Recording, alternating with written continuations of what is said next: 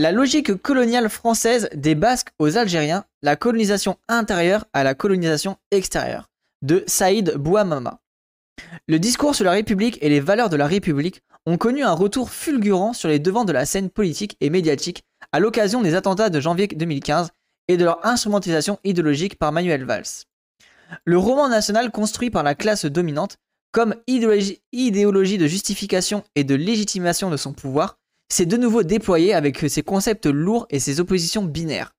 Universalisme contre particularisme, modernité contre réaction, lumière contre obscurantisme, assimilation contre communautarisme, etc. Et c'est vrai que en vrai c'est intéressant, c'est vrai que c'est que des trucs de... C'est que des échanges en fait un à un de dualisme. Et du coup putain, un MDR pour réfléchir et penser, c'est vraiment creux pour pouvoir nuancer les propos quoi. Et c'est vrai, c'est pas étonnant du coup qu'on soit aussi nul à chier en... Enfin que les, comment dire, les politiques soient aussi nul à chier, c'est qu'ils sont tellement binaires. Nous nous sommes expliqués à maintes reprises sur les enjeux de cette séquence historique qu'a été « Je suis Charlie ». Nous voulons aujourd'hui faire le point sur ce qui rend possible une telle instrumentalisation. L'intériorisation massive dans une partie importante de la gauche du mythe de la mission civilisatrice comme outil d'émancipation des peuples de France à l'interne de l'Hexagone, puis des peuples et nations d'Asie, d'Afrique et d'Amérique à l'externe. Et ça c'est réel, moi pour la première fois que j'ai entendu ce fameux terme mission civilisatrice, c'est dans la bouche de Françoise Vergès qui expliquait ça justement, et c'est quelque chose que je n'avais quasiment jamais entendu ailleurs en fait, et quand j'ai entendu ce terme là ça m'a un peu... Ah ouais putain, genre c'est brutal comme terme, mission civilisatrice, c'est vraiment un terme qui est brutal, qui est fort, qui montre, enfin je trouve qu'il a vraiment il répercute bien la violence de ce que ça a été, tu vois, je trouve que c'est assez violent comme terme, et quand je l'ai entendu de la bouche de Vergès ça m'a fait un choc, tu vois. Et c'est vrai que là, du coup, je comprends mieux le côté, l'homogénéisation de la population et de dire, il faut parler français, il faut faire ceci pour être civilisé. Tu vois. Pff, quelle horreur. Les logiques, buts et processus qui ont présidé la colonisation externe sont ainsi de la même nature que ceux qui se sont déployés dans ce qu'il faut appeler une colonisation interne. Ok, donc il le dit clairement. Il dit clairement que c'est une colonisation interne. Alors ça, en vrai... à voir comment c'est manié, mais je trouve que ça peut être intéressant de manier ça pour amener des discours genre des gens qui ont du mal avec les discours décoloniales, ça peut être intéressant de toucher leurs affects avec peut-être le fameux terme colonisation interne, à voir parce que c'est hyper glissant comme sujet, mais ça peut peut-être permettre de toucher des affects différents et de connecter justement cette fameuse alliance des beaufs et des barbares et essayer de créer justement un discours en mode regarde toi-même, Ton folklore a été anéanti, annihilé, tes langages ont été détruits, c'est un peu ce qui s'est passé chez nous, tu comprends ce qui est en train de se passer, il y a peut-être une connexion à faire, tu vois. Je sais pas, ça va être intéressant de mettre ça en place, on va voir avec la suite de l'article, hein. Peut-être que je dis une tech éclatée. Hein. La colonisation comme processus de généralisation du rapport social capitaliste. Dans son histoire, discours sur le colonialisme, Aimé Césaire analyse le capitalisme comme une forme de civilisation qui à un moment de son histoire se constate obligée de façon interne, d'étendre à l'échelle mondiale la concurrence de ces économies antagonistes. Hop là. Cette concurrence et cette logique extensive sont consubstantielles au capitalisme. Elles sont d'abord déployées dans les périphéries proches des centres d'émergence et du nouveau monde de la production capitaliste avant de s'étendre à des périphéries plus lointaines. Ok, donc c'est clairement ça. C'est intéressant comme vision. Oui, pour considérer qu'il y a un métissage, il le faut déjà penser dans notre nature, il y a noir et des blancs, par exemple. Ah, c'est réel, ça peut décoller. C'est par rapport à la vision raciste. Ok, ça c'est intéressant comme vision. Hop là, ça me fume, vous faites des débats parlés, mais qui sont intéressants. Rosa Luxembourg souligne à juste titre que cette logique extensive suppose et nécessite la destruction des économies naturelles, des économies paysannes et des cultures populaires dans lesquelles elles sont historiquement élaborées. Ah ok, putain c'est précis de ouf ça. En mode, ah putain je comprends mieux. Et du coup je comprends mieux justement le fait qu'on ait détruit les cultures de subsistance en fait. Marx a décrit précisément l'enjeu pour le nouveau monde de production capitaliste de cette lutte. On aurait eu une production dont seul le surplus était valeur d'échange et qui était présupposée à circulation. On passe maintenant à une production qui ne fonctionne qu'en liaison avec la circulation et dont le contenu exclusif est à la valeur d'échange. MDR, c'est tout ce que je parle en stream à chaque fois. Je savais même pas que Marx en avait parlé. Incroyable. Ce n'est donc pas par méchanceté ou par vice que se déploie la logique extensive de la guerre contre les économies périphériques, d'abord à la proximité, puis plus éloignées.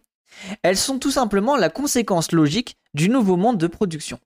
Réduire l'extension coloniale du mode de production capitaliste à une lutte contre le féodalisme en occultant qu'elle est aussi une lutte contre les économies naturelles et les économies paysannes, pour reprendre les expressions de Rosa Luxembourg, conduit à la cécité face à la résistance hier comme aujourd'hui, dans l'hexagone comme à l'échelle internationale, à l'arrasement et l'uniformisation capitaliste. La phrase était longue, mais putain qu'est-ce qu'elle est pertinente. Oh, c'est une dinguerie. Ouais, c'est trop cool l'article. L'État français centralisateur n'a pas été qu'un outil de guerre contre le féodalisme, mais aussi une machine de destruction des économies antérieures et des cultures qui les portaient. Partant des périphéries extra-hexagonales colonisées, Aimé Césaire résume comme suit les caractéristiques qui en font des obstacles à détruire pour le capitalisme. C'était des sociétés communautaires, jamais de tous pour quelques-uns. Certes, c'était des sociétés pas seulement anticapitalistes, comme on l'a dit, mais aussi anticapitalistes. Quoi? Ah, anticapitalistes, mais aussi anticapitalistes, ok. C'était des sociétés démocratiques toujours, c'était des sociétés coopératives, des sociétés fraternelles. Ça veut dire quoi anticapitaliste? Ça veut dire quoi ce terme-là, anté? C'est quoi le suffixe anté, si vous pouvez m'expliquer? Parce que du coup, je sais pas trop, je vois pas trop la différence là entre anté et anti. Antérieur. Ah, ben oui, je suis con. Antérieur au capitalisme. Ah, d'accord, ok. Oui, je suis con, je comprenais pas. Merci beaucoup. Il y a bien sûr une idéalisation assumée de cette capacité par Aimé Césaire, car son écrit est une œuvre de lutte et de dénonciation. Mais cela n'enlève rien aux principales caractéristiques de ces économies naturelles et paysannes. Rappeler ces faits ne veut pas dire que l'avenir est à construire par un retour à ces formes du passé. En vrai, je suis d'accord avec ça. Et tu vois, moi, j'aurais pu tomber là-dedans bêtement.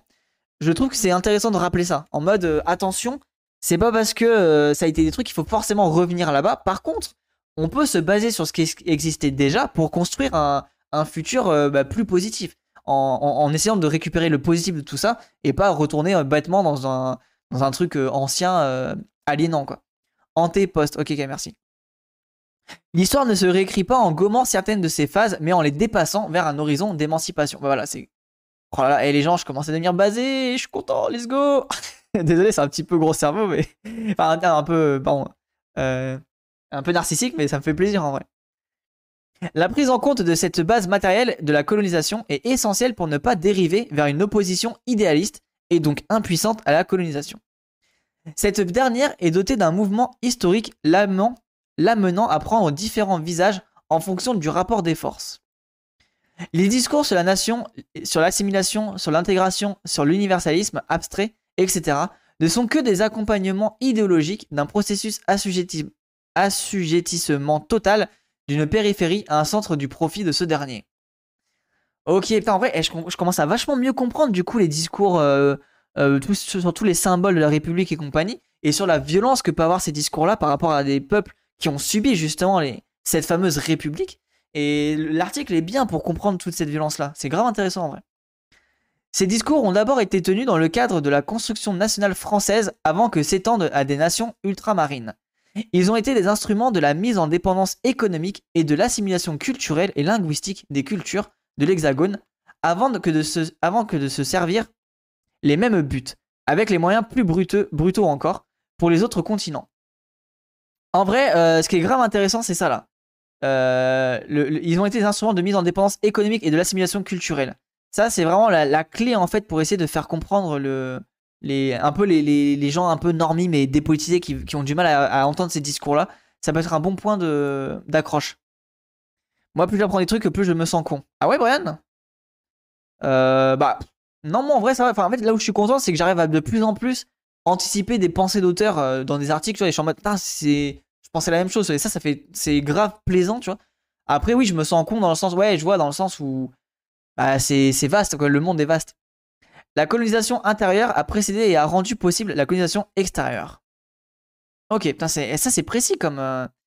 Tu vois, genre par exemple, ce genre de phrase là, c'est une phrase qui est forte et qui peut toucher des affects des gens un petit peu. dépolitisé et peut-être même un petit peu raciste, tu vois, ça peut peut-être amener des gens comme ça.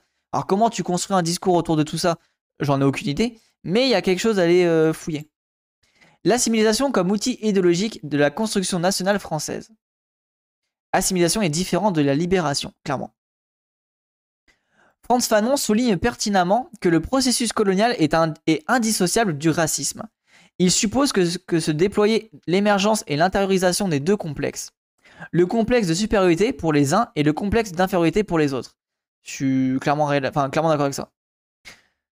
Plus tu découvres, plus tu te rends compte ce qu'il y a encore plus à apprendre. Oui, c'est ça, exactement, c'est ça, Jimmy Demalki. Moi, c'est ça le truc, c'est que vraiment, plus je vois des trucs, plus je suis en mode, ah ok, d'accord. J'ai, en fait, là, les gens, j'ai 200 bouquins à lire, j'ai 40 000 articles à lire, plein de vidéos à mater, et je suis en mode, ah ouais. Plus tu apprends, plus tu vois que c'est complexe, la connaissance n'a pas de fin. Oui, voilà, ça, ok, on est d'accord. Après, c'est pas mauvais seulement, clairement. Oui, voilà, c'est un peu tout ce que je sais, c'est que je ne sais rien. Un brave type a dit ça. Ouais, c'est ça, mais c'est réel en vrai.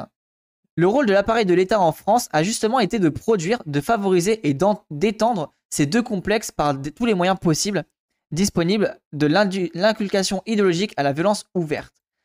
Et ça, voilà, ça c'est un peu la critique de l'État-nation qu'on peut faire, c'est justement ça, d'être le fameux dépositaire de la violence légitime, par exemple.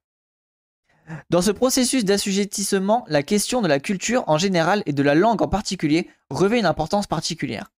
Il s'agit pour justifier l'assujettissement économique d'une périphérie à un centre de hiérarchiser les cultures et les langues. Le penseur des Lumières, Denis Diderot, pose ainsi comme une évidence indiscutable. Il est légitime dans un État unifié politiquement de ne trouver qu'une seule langue et de ne devoir considérer les autres formes linguistiques comme étant les patois qu'on abandonne à la populace des provinces. Waouh! Ah ouais, le mépris de classe! Ouais, je suis choqué! Ah, oh, c'est une dinguerie! Et ça, en vrai, j'ai un short là-dessus qui parle justement sur le créole. Comment les. Donc, ça, c'est les Martiniquais, si je dis pas bêtise. Comment justement les Martiniquais, pendant très très longtemps, il y avait cette honte en fait de parler créole. Et du coup, bah, beaucoup ont cessé de parler créole. Et en fait, là, depuis 20, 30, 40 ans, il y a ce renouveau de la langue créole en mode, bah, ça y est, c'est notre fierté nationale de reparler créole. Et on se récupère ce langage-là, on l'améliore, enfin, voilà, on l'utilise de plus en plus, du coup bah, il va y avoir des nouveaux mots de créer et compagnie. Et c'est vraiment, avant il y avait vraiment cette violence, enfin cette violence en fait de dire, si on parlait créole, on passait pour des bouffons, tu vois. Et c'est pareil, c'est quelque chose qui, bah, quand tu ne connais pas, tu t'en rends pas compte, mais c'est un peu ce qui s'est passé avec le patois, le ch'timi par exemple, le ch'timi a complètement été détruit, les langues bretonnes aussi et compagnie. Hein. C'est vraiment ce que Deleuze et Guattari appellent le striage du territoire en l'imposition d'une langue majoritaire. Oh putain. Alors, et là, tu vois, ça, je me rendais pas compte que c'était si violent, ou j'arrivais pas à me rendre compte de la.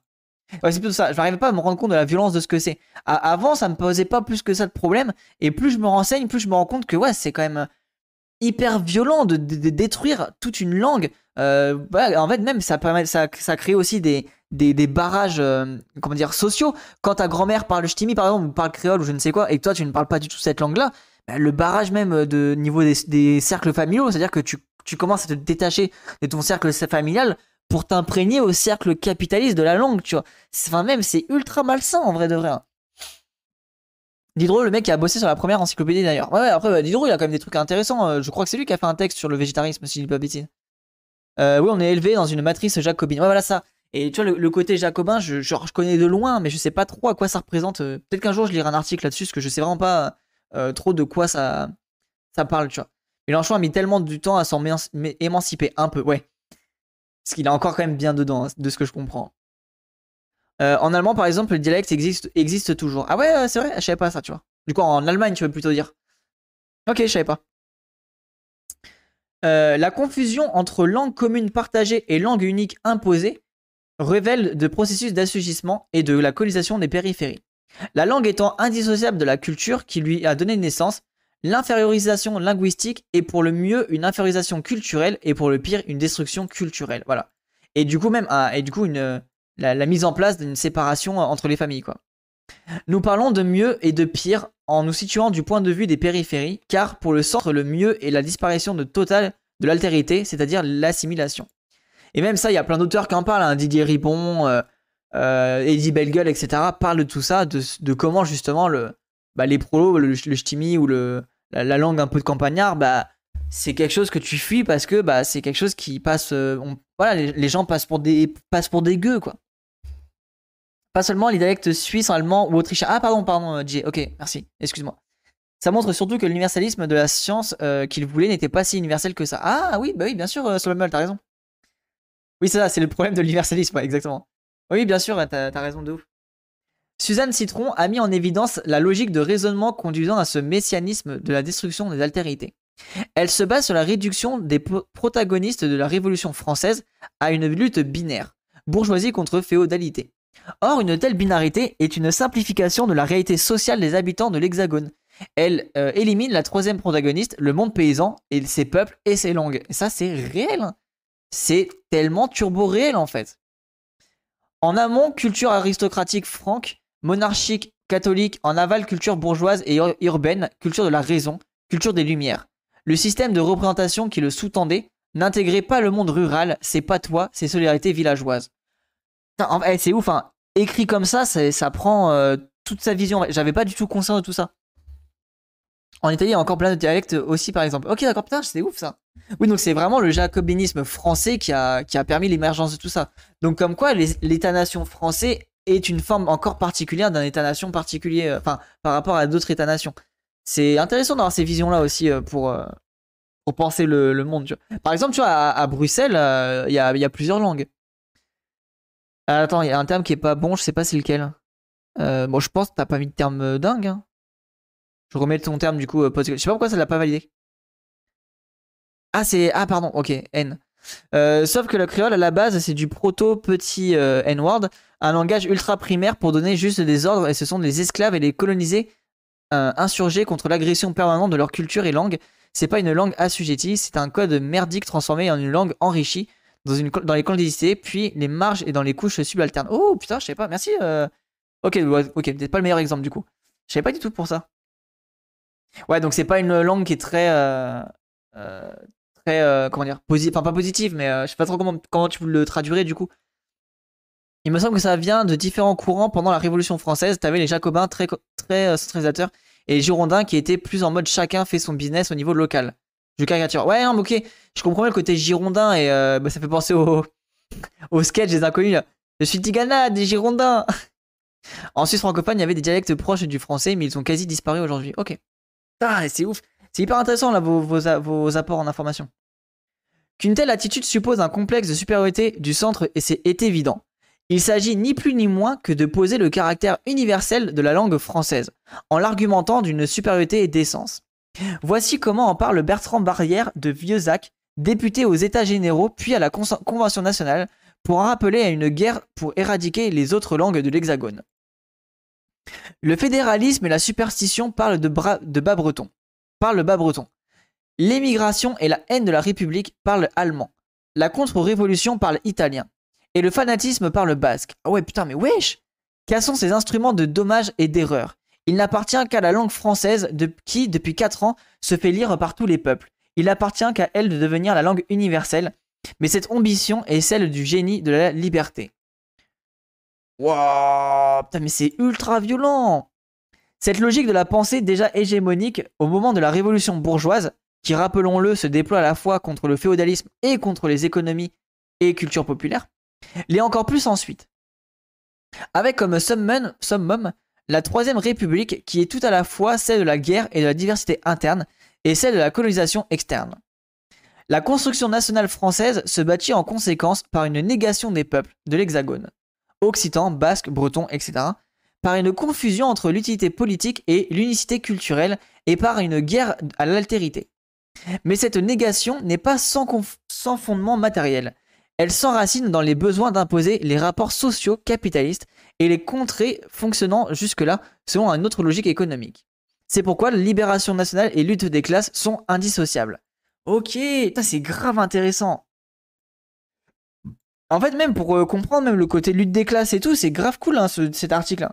Et du coup, il faudrait que je revoie des documentaires sur la révolution de 1789, parce que du coup, je pense qu'avec une lecture comme ça, tu peux voir plein d'angles différents et voir justement les problématiques de ouf que ça a émergé, quoi. Dans le Nord, le ch'timi survit aussi dans la bouche des jeunes, des quartiers, c'est marrant des fois.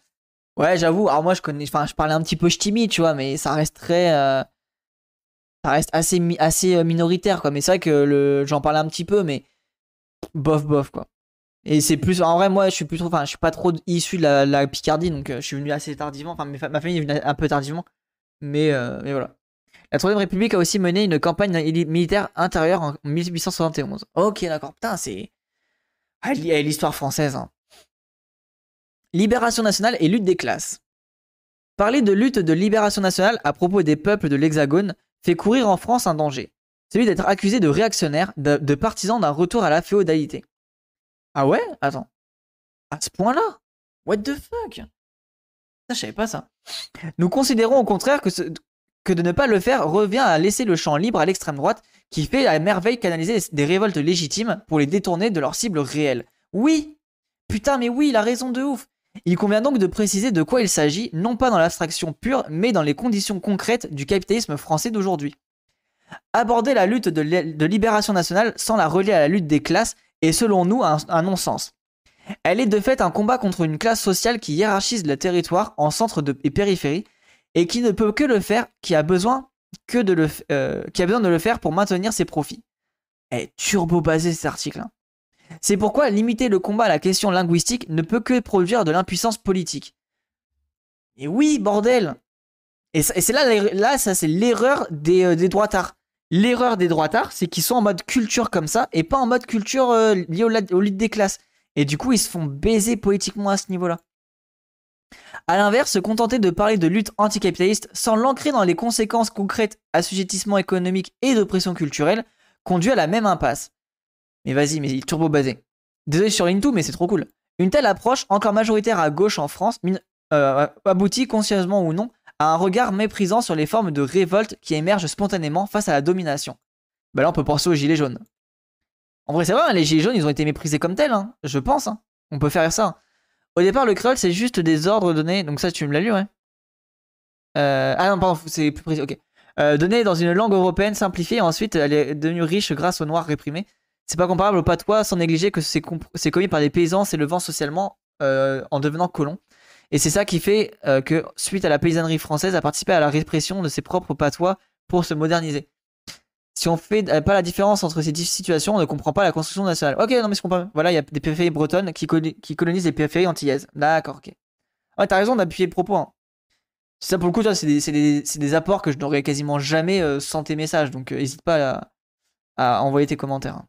Hyper important. Merci pour les retours. Mais putain, en vrai, il est grave enrichissant l'article. Hein. Ne soyons pas naïfs pour autant. Nos luttes contemporaines se déploient dans un cadre précis, celui de la mondialisation capitaliste et d'une Europe qui est un des principaux pôles. Cette Europe est parcourue de contradictions, les États les plus puissants voulant y occuper une place hégémonique, la France et l'Allemagne en particulier. C'est pour cette raison que nous assistons pour l'Europe du Sud à un retour de mécanismes coloniaux, c'est-à-dire à une logique d'assujettissement de ces économies au centre de ce que sont la France et l'Allemagne. Ok, c'est intéressant. Alors ça, faudrait voir c'est quoi comme exemple qui cite. Parce que j'arrive pas trop à situer, du coup je pense que c'est l'Italie, la Grèce à mon avis. L'épisode grec que nous venons de vivre est une expression significative. Dans ce contexte nouveau, des aspirations justes peuvent être instrumentalisées, des luttes légitimes peuvent être canalisées vers des objectifs réactionnaires, des réactions à l'oppression peuvent être manipulées pour asseoir d'autres oppressions. C'est ainsi au nom de la défense des droits des minorités que sont légitimées plusieurs des guerres impérialistes contemporaines au Moyen-Orient et en Afrique. C'est réel, ouais. C'est putain de réel. Et c'est pour ça que beaucoup de Bretons ont retrouvé moderne de se franciser. D'accord, ok. Par exemple, mes grands-parents ont refusé d'apprendre à ma mère le patois. Le plat... Ah, c'est la langue, ok. Ah, c'est précis, ça. En définitive, la question qui est posée à celle du combat pour la fin de l'assujettissement colonial, et donc aussi du capitalisme qu'il sert, et de la conception de l'État qui l'accompagne. La solution n'est pas, selon nous, dans un retour au passé, mais dans l'invention d'un avenir. Oui, putain, mais trop basé. Pour ce faire, regarder ailleurs peut aider à développer un imaginaire de la libération. La Bolivie, par exemple, et son État plurinational peut nous aider à penser l'avenir. Incroyable, et il était trop cool l'article. Donc c'est un article de Saïd Bouamama. Désolé, je me gratte le nez. Un article de Saïd Bouamama. Turbo basé. Vraiment, c'était hyper enrichissant.